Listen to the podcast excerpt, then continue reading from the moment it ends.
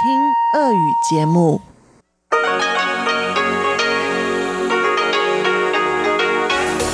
В эфире Международное радио Тайваня. Здравствуйте, дорогие друзья! Вы слушаете Международное радио Тайваня в студии у микрофона Чечена Кулар. Сегодня 26 июня, пятница, а это значит, что в ближайшее время на волнах МРТ вы услышите выпуск главных новостей и тематические передачи. Передачу Андрея Солодова «Азия в современном мире», передачу Марии Ли «Экскурсия на Формозу» и передачу Лили У «Ностальгия. Оставайтесь с нами на волнах МРТ.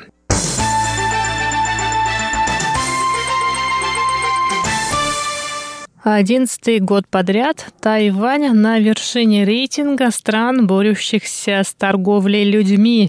Рейтинг, составленный властями Соединенных Штатов Америки, был опубликован 25 июня. В рейтинг включены более 180 стран. Министерство внутренних дел Китайской Республики Тайвань сообщило, что соблюдение прав человека – универсальная ценность, которой придерживается местное правительство. В министерстве напомнили, что в 2007 году президент Тайваня Цай Инвэнь, занимавшая тогда пост заместителя председателя исполнительного юаня, инициировала создание платформы при правительстве, основной целью которой была борьба с торговлей людьми. Кроме того, в январе прошлого года правительство начало реализацию нового плана действий по защите, в которой участвуют члены судебного юаня, Министерства юстиции, юстиции, Министерства иностранных дел, Министерства труда и других правительственных советов и комитетов, а также представители общественных организаций. В министерстве добавили, что Тайваню следует ужесточить контроль над рыболовецкими судами и принять меры для защиты рыбаков, которых могут эксплуатировать. Также необходимо уделить внимание проблеме брокеров и трудовых агентств, занимающихся наймом иностранного домашнего персонала. Эти проблемы будут решаться при помощи второй версии нового плана действий по защите, которая усовершенствует механизм борьбы с торговлей людьми на Тайване.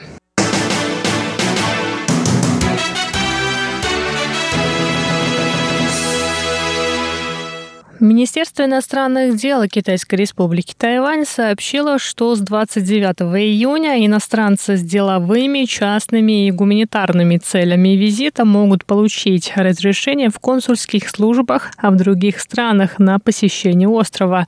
Однако окончательное решение о пропуске иностранных граждан на территорию Тайваня принимают сотрудники иммиграционной службы, добавили в Московской тайбэйской координационной комиссии. Цели визита, по которым можно приехать на Тайвань, включают участие в международных конференциях и выставках, в программах трудоустройства на время каникул и в международных программах студенческих обменов, стажировки, волонтерства, миссионерства и трудоустройства. Также стало известно, что иностранцы могут приехать на Тайвань навестить родственников. Заявки студентов и тех, кто планирует учиться в языковых центрах, будут рассматриваться в соответствии с правилами программе Министерства образования. Для людей без конкретных целей визита или с туристическими целями въезд по-прежнему закрыт.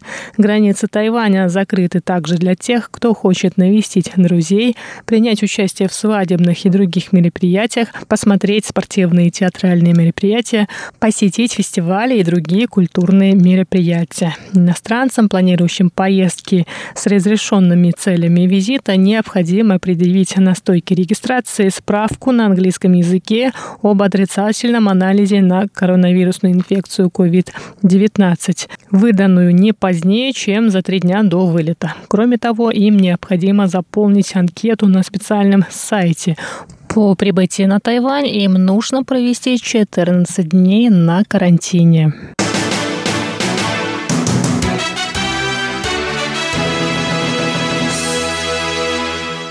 Тайваньская группа активистов уборки пляжей Rethink планирует объехать остров на электроскутерах в течение 9 дней, начиная с 18 июля.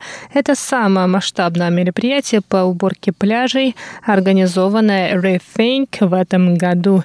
Организатор активистской группы Хуан Джи Ян сказал, что из-за эпидемии коронавирусной инфекции мероприятия по очистке морского побережья были отменены.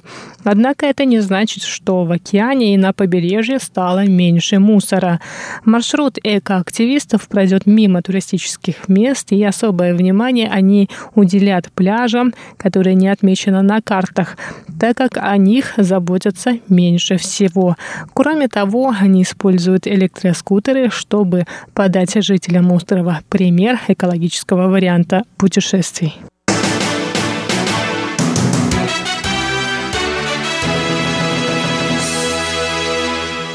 Результаты онлайн-опроса среди иностранных студентов на Тайване показали, что почти 84% из них хотят остаться на острове после окончания учебы, если найдут работу. Опрос был проведен Тайваньским фондом международного сотрудничества в сфере высшего образования. В опросе приняли участие студенты из Китая, Гонконга, Макао и других стран, которые получают образование на Тайване. В 2018 году число желающих остаться на острове иностранных выпускников составило 72%. Кроме того, 89% опрошенных считают образование на Тайване хорошей инвестицией. 41% опрошенных выбрали Тайвань за его безопасность, свободу и открытость, а 34% из-за стипендий, которые тайваньские вузы предлагают иностранным абитуриентам. Результаты опроса показали, что иностранным студентам больше всего нравится, что на Тайване безопасно. Они также считают, что что уровень образования и медицины на острове высокий. Среди недостатков они выделили дороговизну жизни и трудности с поиском работы. Согласно данным Министерства образования, в этом учебном году на Тайване были зарегистрированы 130 417 иностранных студентов. Однако из-за пандемии COVID-19 число находящихся в данный момент на острове студентов снизилось на 30%. Это это были главные новости 26 июня. Выпуск новостей для вас подготовила Чечена Кулар. Далее вы услышите передачи «Азия в современном мире», «Экскурсия на Формозу» и «Ностальгия». А я с вами на этом прощаюсь. Желаю вам хороших выходных и хорошего настроения.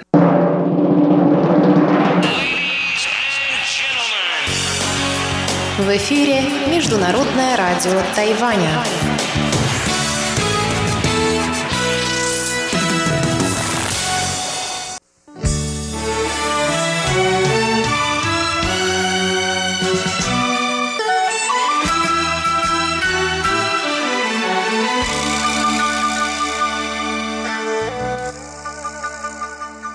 Здравствуйте, дорогие слушатели Международного радио Тайваня. В эфире еженедельная передача из рубрики «Азия в современном мире». У микрофона ведущий передачи Андрей Солодов. Как отмечают наблюдатели, Индия и Китай все в большей степени приближаются к военному конфликту. Столкновение военных на спорной приграничной территории впервые – за 45 лет привели к жертвам среди военных. Пекин и Нью-Дели пока заявляют, что ситуация под контролем. Однако переговоры не приносят желаемых результатов.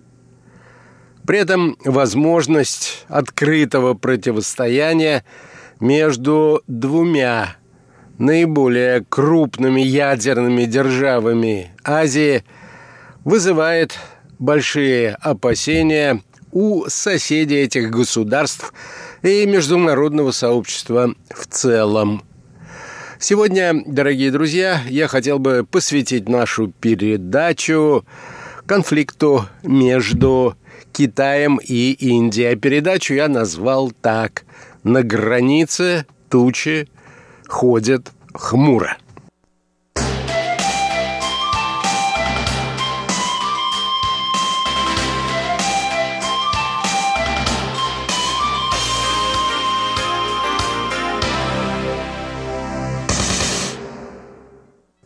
Ситуация на китайско-индийской границе становится все более напряженной. Приближая Пекин и Дели, опасаются военные эксперты к вооруженному конфликту. Стычки между военнослужащими двух стран впервые за 45 лет привели к жертвам. При этом пока снизить напряженность не удается, несмотря на идущий переговорный процесс. Речь идет о ситуации в высокогорном регионе Аксайчин. Об этом мы с вами уже говорили в наших предыдущих передачах. Аксайчин – расположен на границе Синьцзян-Уйгурского автономного района Китайской Народной Республики, Пакистана и Индии. Территория управляется Китаем, но оспаривается Индией, которая включает этот регион в административное образование под названием «Союзная территория Ладак». Главным камнем преткновения является вопрос принадлежности горных территорий на севере Кашмира и части индийского штата Арчуначал-Прадеш. Территориальный спор уже приводил к пограничной войне осенью 1962 года – по итогам которой в Аксайчине появилась линия фактического контроля, а Индия потеряла часть своих земель в Гималаях.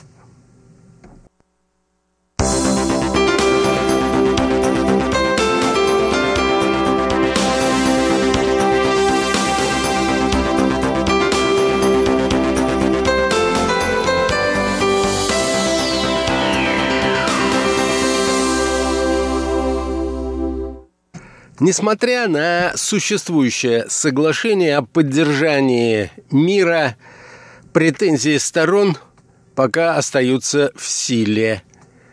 Китай до сих пор пытается получить контроль над тремя с половиной тысячами квадратных километров в индийском штате Арчуначал-Прадеш – а Индия обвиняет китайские власти в незаконной оккупации более 43 тысяч квадратных километров в штате Джамму и Кашмир.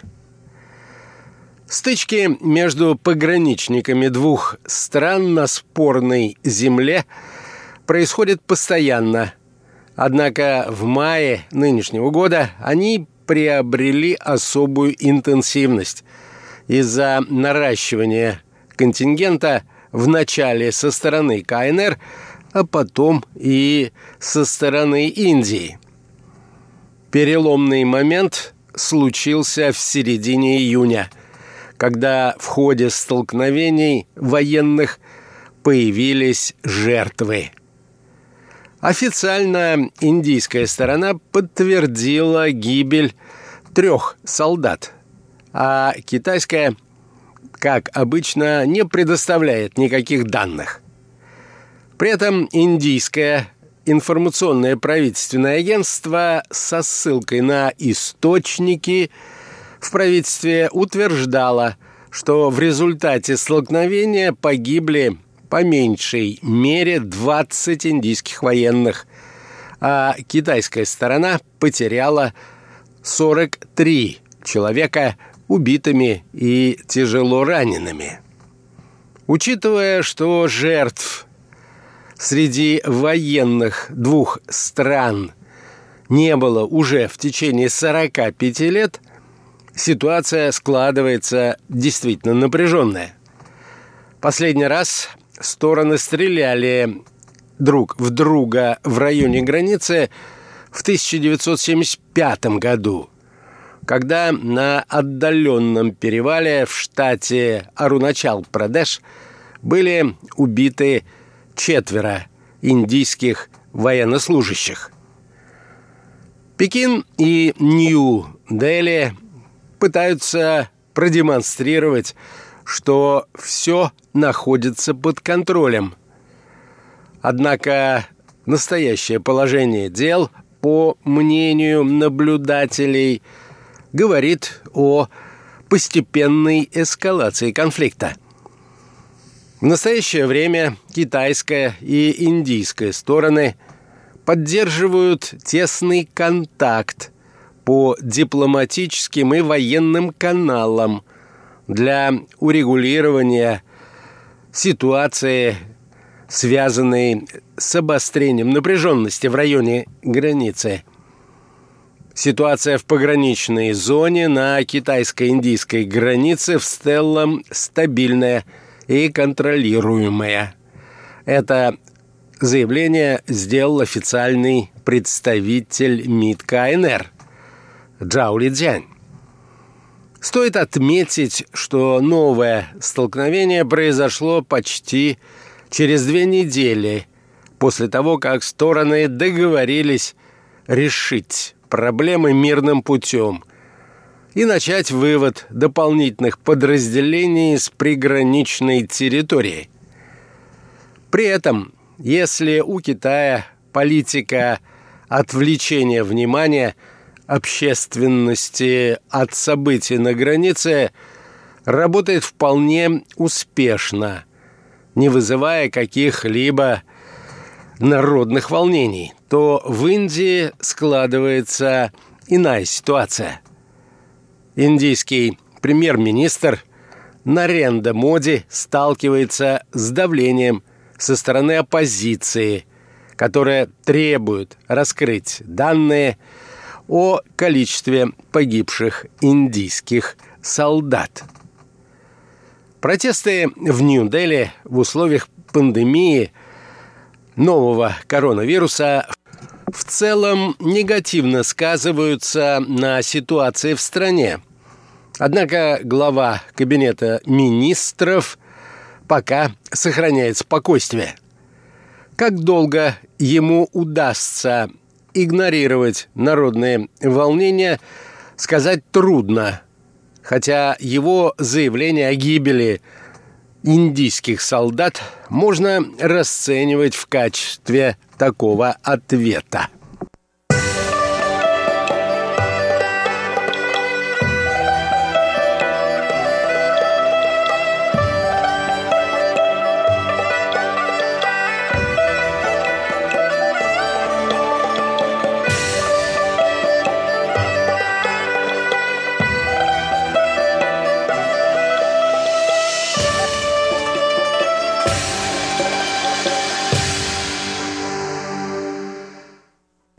«Я хочу заверить страну», – заявил премьер-министр, «что жертвы среди наших военнослужащих не пропадут даром. Целостность и суверенитет Индии для нас превыше всего. Индия хочет мира. Но на каждое подстрекательское действие будет дан решительный ответ.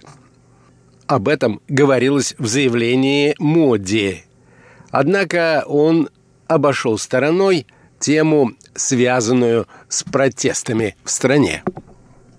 В связи с происходящим наблюдатели отмечают рост антикитайских настроений в Индии. И эти настроения, скорее всего, будут лишь усиливаться, если напряженность на границе будет сохраняться – Этому способствует и молчание Моди при отсутствии внятной информации по деэскалации конфликта с КНР, что не сулит ничего хорошего для индийских властей. В целом, противостояние с Китаем не отвечает интересам Индии, указывают специалисты по китайско-индийским отношениям, так как в настоящее время правительство страны с трудом справляется с последствиями пандемии и пытается укрепить экономику, которая медленно, но верно сползает к рецессии. К этому также следует добавить, что напряженная ситуация существует на границе и с Пакистаном, где в середине июня пакистанские военные обстреляли посты индийских солдат. Если говорить о позиции Китая, то любому здравомыслящему наблюдателю очевидно, что и КНР, кажется, не слишком заинтересована в конфликте из-за новой вспышки вируса на китайской территории, затяжной торговой войне с США, а также в связи с очередным началом антиправительственных демонстраций в Гонконге. И здесь действия Вашингтона играют ключевую роль.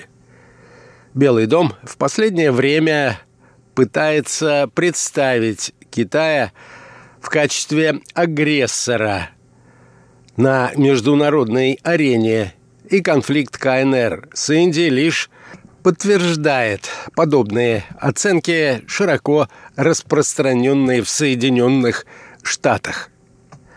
При этом ситуация на границе между Индией и Китаем вызывает особое беспокойство у Вашингтона. Как отмечал американский госсекретарь Помпео, США стали свидетелями того, как китайские силы продвинулись к северу от Индии на линии фактического контроля на индийской границе. Президент Америки Дональд Трамп предложил выступить посредником в конфликте между двумя странами. Однако Пекин и Нью-Дели отказались от этого посредничества. Противоречия между двумя крупнейшими ядерными державами Азии нервируют не только Вашингтон, но и вызывают опасения у международного сообщества в целом. К примеру, пресс-секретарь президента России Дмитрий Песков признавал, что военные столкновения на китайско-индийской границе – беспокоит Москву. Мы с большим вниманием наблюдаем за тем, что происходит на китайско-индийской границе, заявил он, и считаем, что оттуда приходят очень тревожные сообщения. Безусловно, утверждать, что Китай и Индия начнут широкомасштабную войну, которая может сопровождаться применением ядерного оружия, было бы преждевременным. Однако начало открытого противостояния между этими державами явно не укрепляет региональную и международную стабильность и безопасность.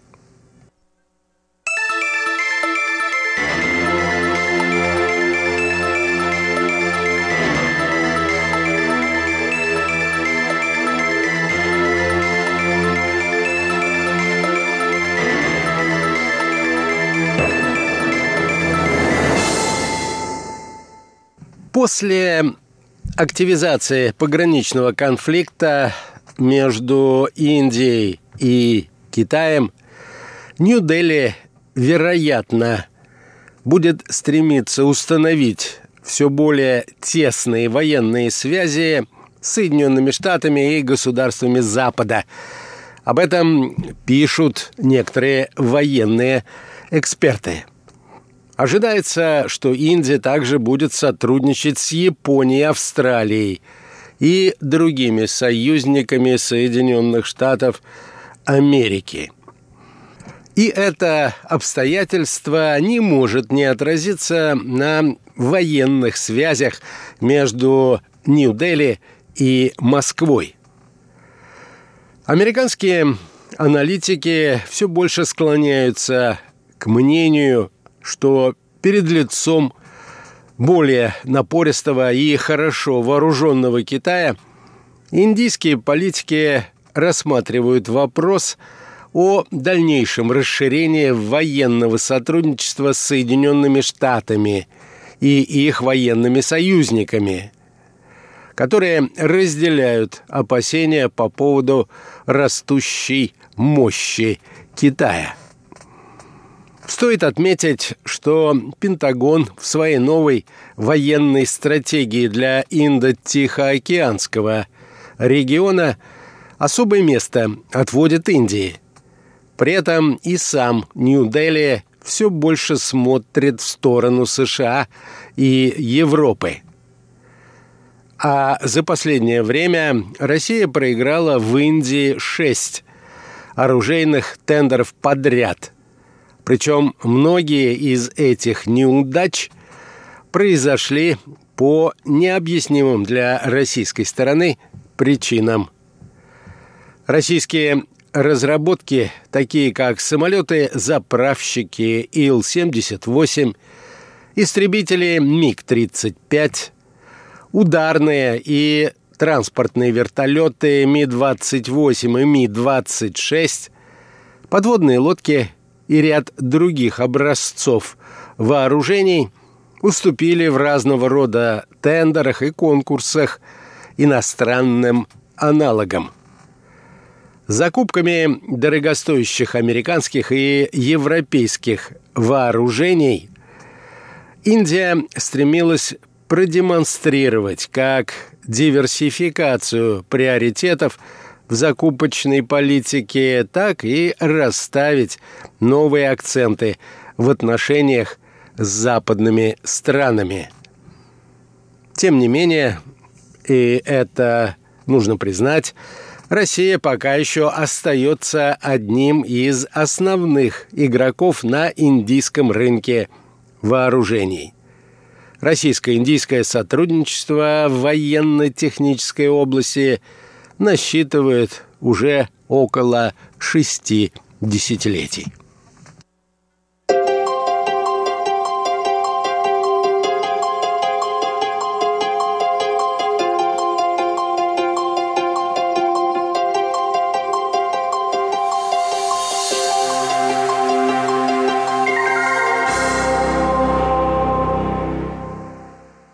На этом, дорогие друзья, позвольте мне завершить нашу очередную передачу. Всего вам доброго, будьте здоровы, не забывайте носить маски. До новых встреч!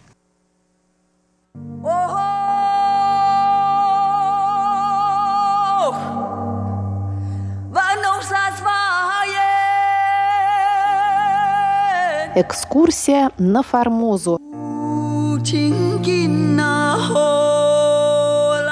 В эфире рубрика «Экскурсия на Формозу» у микрофона Мария Ли. Напоминаю, что данная серия основана на книге Валентина Лю «Экскурсия на Формозу. Этнографическое путешествие Павла Ивановича Ибиса». Эта книга вышла в издательстве «Весь мир» в прошлом году. Вы можете приобрести ее, зайдя по ссылке в описании к этой передаче. Валентин Лю, наш старший коллега, бывший шеф-редактор русской службы международного радио Тайваня, кандидат исторических наук, старший научный сотрудник Института востоковедения Российской академии наук и руководитель Центра тайваньских исследований в этом институте. Пятая глава книги посвящена сравнительному обзору этнологических исследований Павла Ивановича Ибиса и американца Джозефа Стира, ученого-натуралиста, зоолога, орнитолога, археолога и антрополога. В прошлый раз мы остановились на том, что опубликованные Ибисом и Стиром материалы вполне сопоставимы по объему, форме и содержанию. При этом они существенно дополняют и объективно верифицируют друг друга. Некоторые элементы двух независимо выполненных описаний обнаруживают большое сходство и даже словесный параллелизм что объяснимо как высокой точностью визуальных наблюдений обоих исследователей, так и, видимо, получением распросных сведений от одних и тех же ключевых информантов – китайских мандаринов, деревенских старшин, западных миссионеров, бизнесменов, таможенников и так далее в одних и тех же местах, которые Ибис и Стир посетили с относительно небольшим временным разрывом. Например, на юге и в центре острова оба исследователя встречались и общались с одними и теми же миссионерами Ричи, Хименес и другие, а в порту Дилун или Килунг на севере с начальником поста китайской морской таможни российским подданным Николаем Титушкиным. Что же касается различий, то Ибис более подробно фиксирует в своих описаниях общий вид и телосложение аборигенов, а Стир в ряде случаев дал более подробное описание жизненной среды аборигенов горных и равнинных племен и даже записал ноты и китайские слова трех коротких песенных мотивов «Сек-Уан».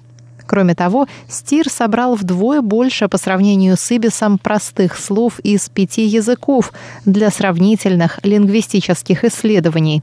При этом на момент публикации своих лексических таблиц Стир воздержался от каких-либо производных научных выводов, тогда как Ибис смело сравнивал и интерпретировал свой первичный материал, пытаясь сопоставить его с современными теориями и гипотезами европейских авторов, и даже рискнул высказать собственную гипотезу о времени и путях появления и распространения на острове формузских языков. Не ограничиваясь описаниями отдельных групп аборигенов, Ибис пытался выявить их локальное, расовое и этнокультурное сходство и различия – Сопоставляя особенности физической внешности, одежды, языка, поведения, материальной и духовной культуры, уровня развития и прочие аспекты, он высказывает собственные предположения о вероятных путях внутриостровных миграций, родственных и культурных связях, смешении и ассимиляции коренных формозцев описывая происходящие на острове сложные процессы ассимиляции и оккультурации, Ибис фиксирует разную степень китаизации аборигенов, сравнивает и оценивает их приверженность к народным религиям и христианству.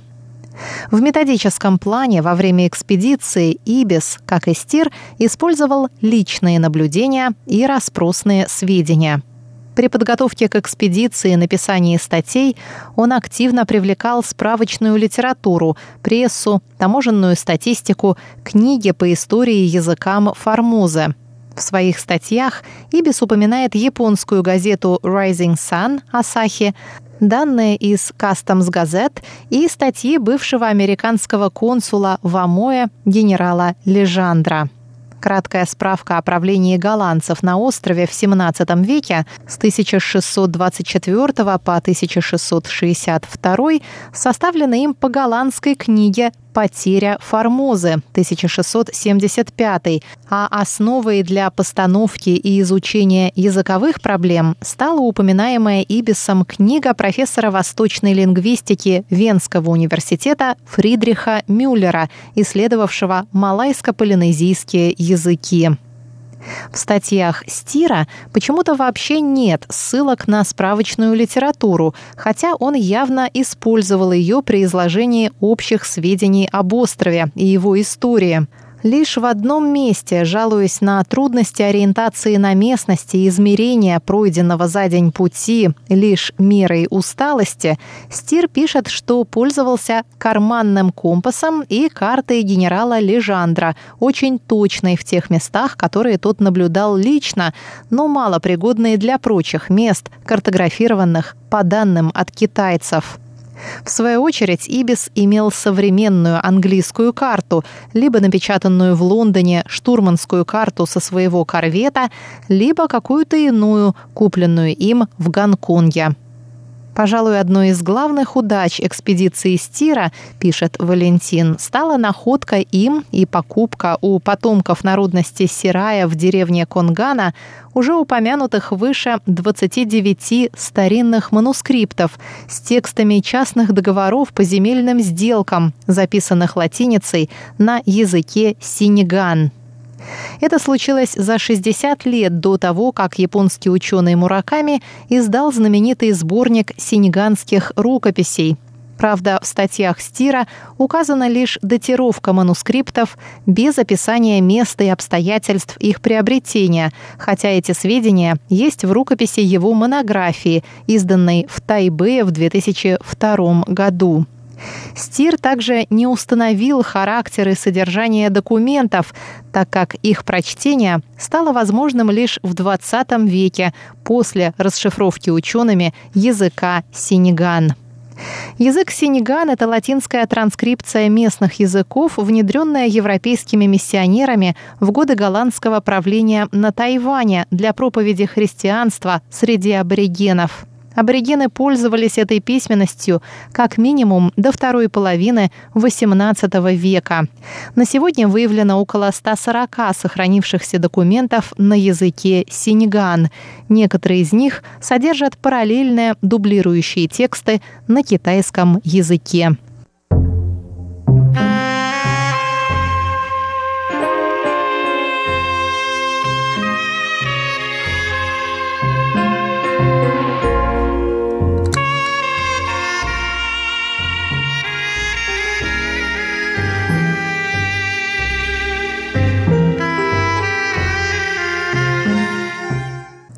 Целом, сравнительное изучение наследия обоих ученых приводит к неожиданному, но вполне обоснованному выводу о том, что в плане последовательности и систематичности применения специальных методик, спектра привлеченных источников и литературы, полноты, информативности, наглядности и достоверности добытых этнологических материалов, а также степени их первичной интерпретации, статьи Ибиса нисколько не уступают уступают научному уровню статей Стира, а в некоторых аспектах и превосходят его.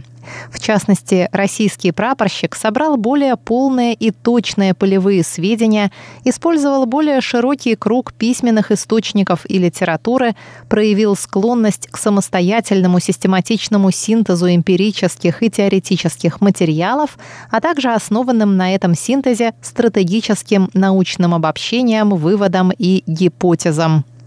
Указанный вывод, пишет Валентин, порождает вопрос о том, каким образом молодой и совсем далекий от этнологии молодой офицер мог овладеть специальными полевыми методиками, а затем применить их на практике не хуже более старшего профессионального американского ученого с большим опытом полевых этнологических исследований в США и Амазонии – Предположительно, это стало возможным благодаря тому, что уже до экспедиции на остров Ибис имел под рукой некое солидное научно-методическое пособие.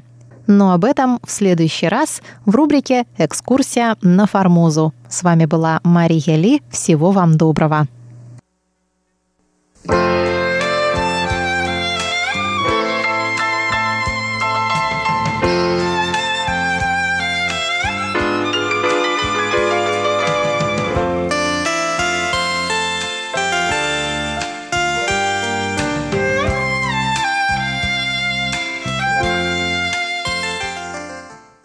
Здравствуйте, дорогие друзья! В эфире Международное радио Тайваня.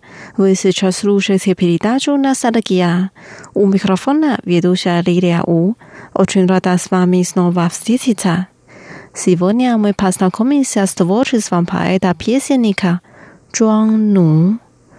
Джуан Ну родился в 21 году в Пекине – и переехал с правительством Чан Кайши на Тайвань в 1949 году. За свою жизнь он написал более трех тысяч песен, включая самую известную песню певицы Терези Дэн, Дэн Ли Джун, «Сладкий мед», «Тян Ми Ми». Сегодня давайте послушаем его произведения.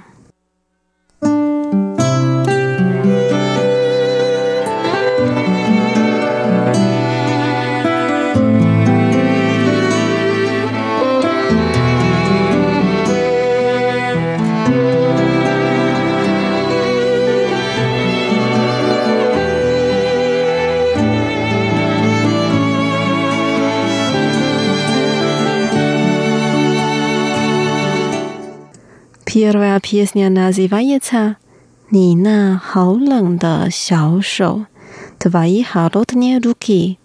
Песню исполняет певица Инся. В песне так поется. Вчера вечером звучали ветер и дождь. Под дождем промокла твоя цветная рубашка. Я хочу, чтобы твои холодные руки стали теплее. thank you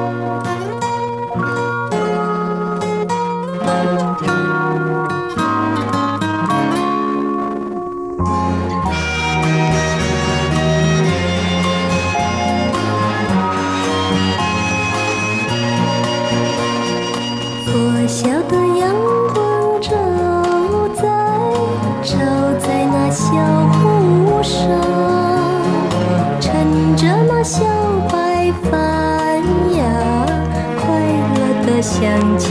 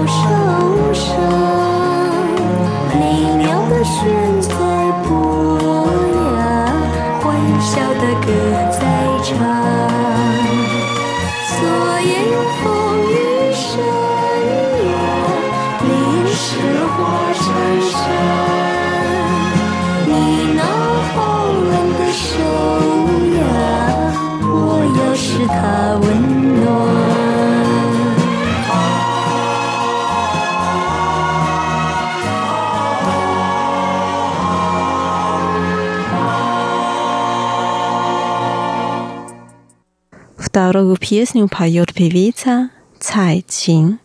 Чин Со. Замок любви. Мне сказали, что любовь как замок. Но если я никогда не любила, как я это проверю?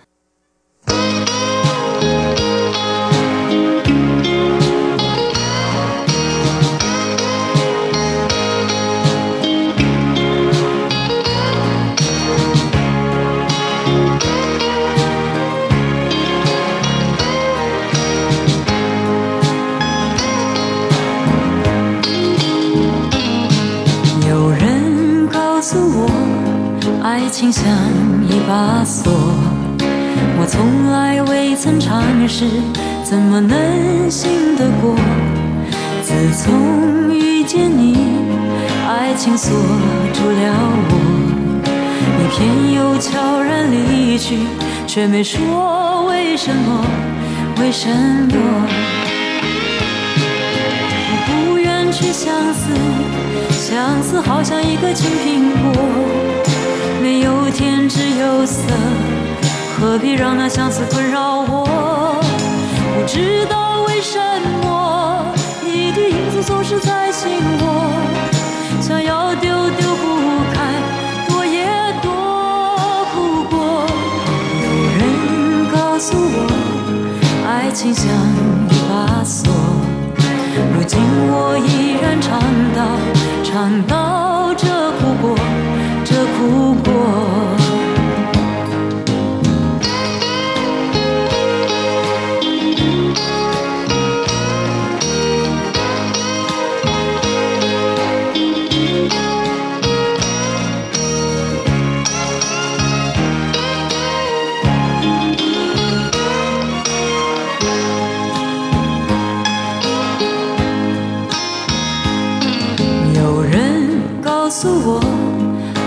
像一把锁，我从来未曾尝试，怎么能信得过？自从遇见你，爱情锁住了我，你偏又悄然离去，却没说为什么，为什么？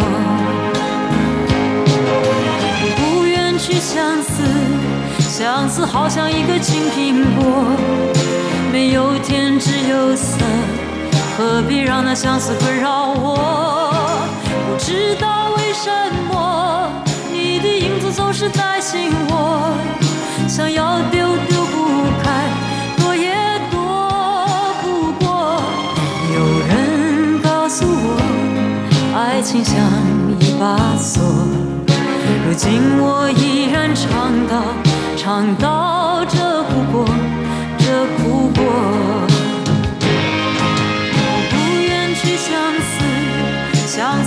像一个青苹果，没有甜只有涩，何必让那相思困扰我？不知道为什么，你的影子总是在心窝，想要丢丢不开，躲也躲不过。有人告诉我。爱情像一把锁，如今我依然唱到，唱到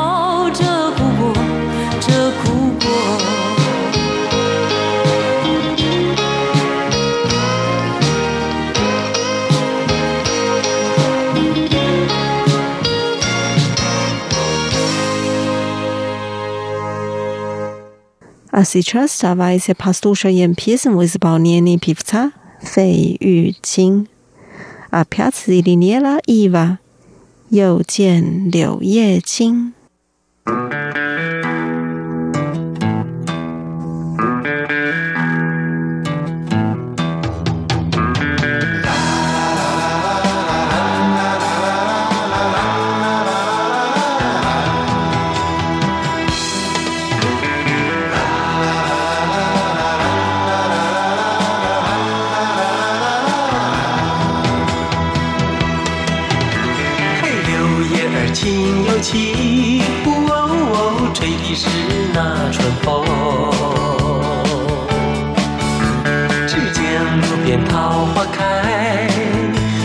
见不到你回来，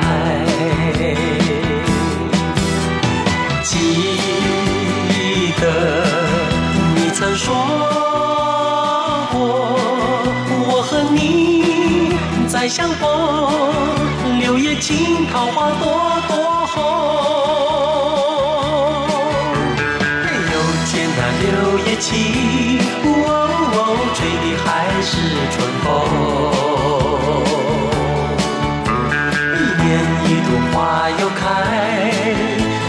见不到你回来。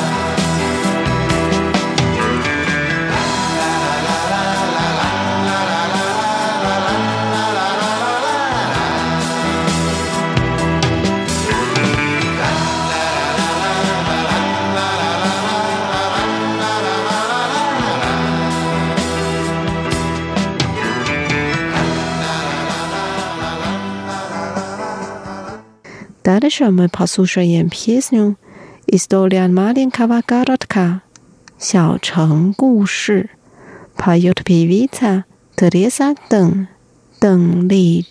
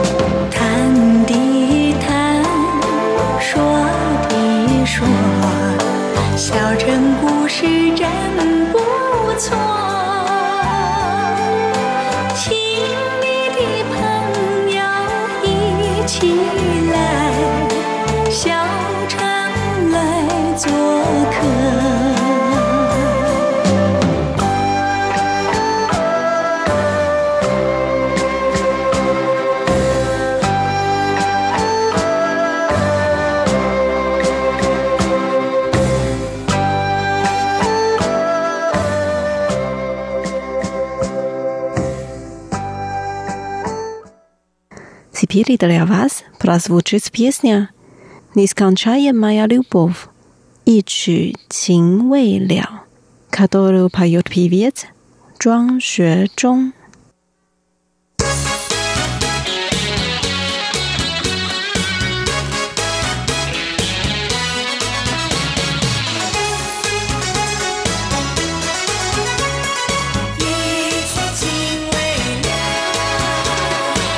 少相思，多少烦恼，有谁知道？有谁知道我的相思和烦恼？花儿开了，花儿谢了，春光也会老。问你可曾记得，百花深处与心为一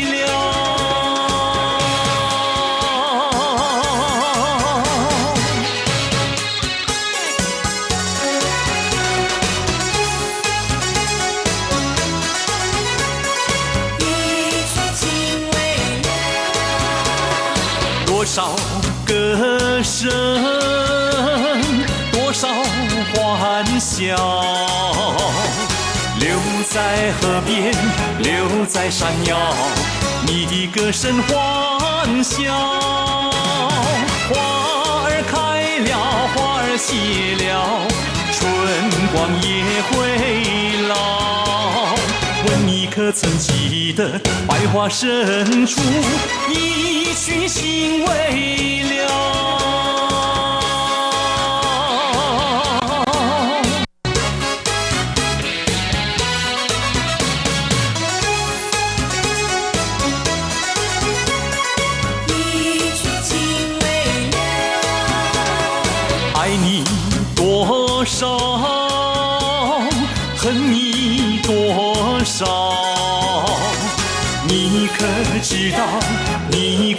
道为你虚度良宵花儿开了花儿谢了春光也会老。问你可曾记得百花深处一曲心未了一曲心未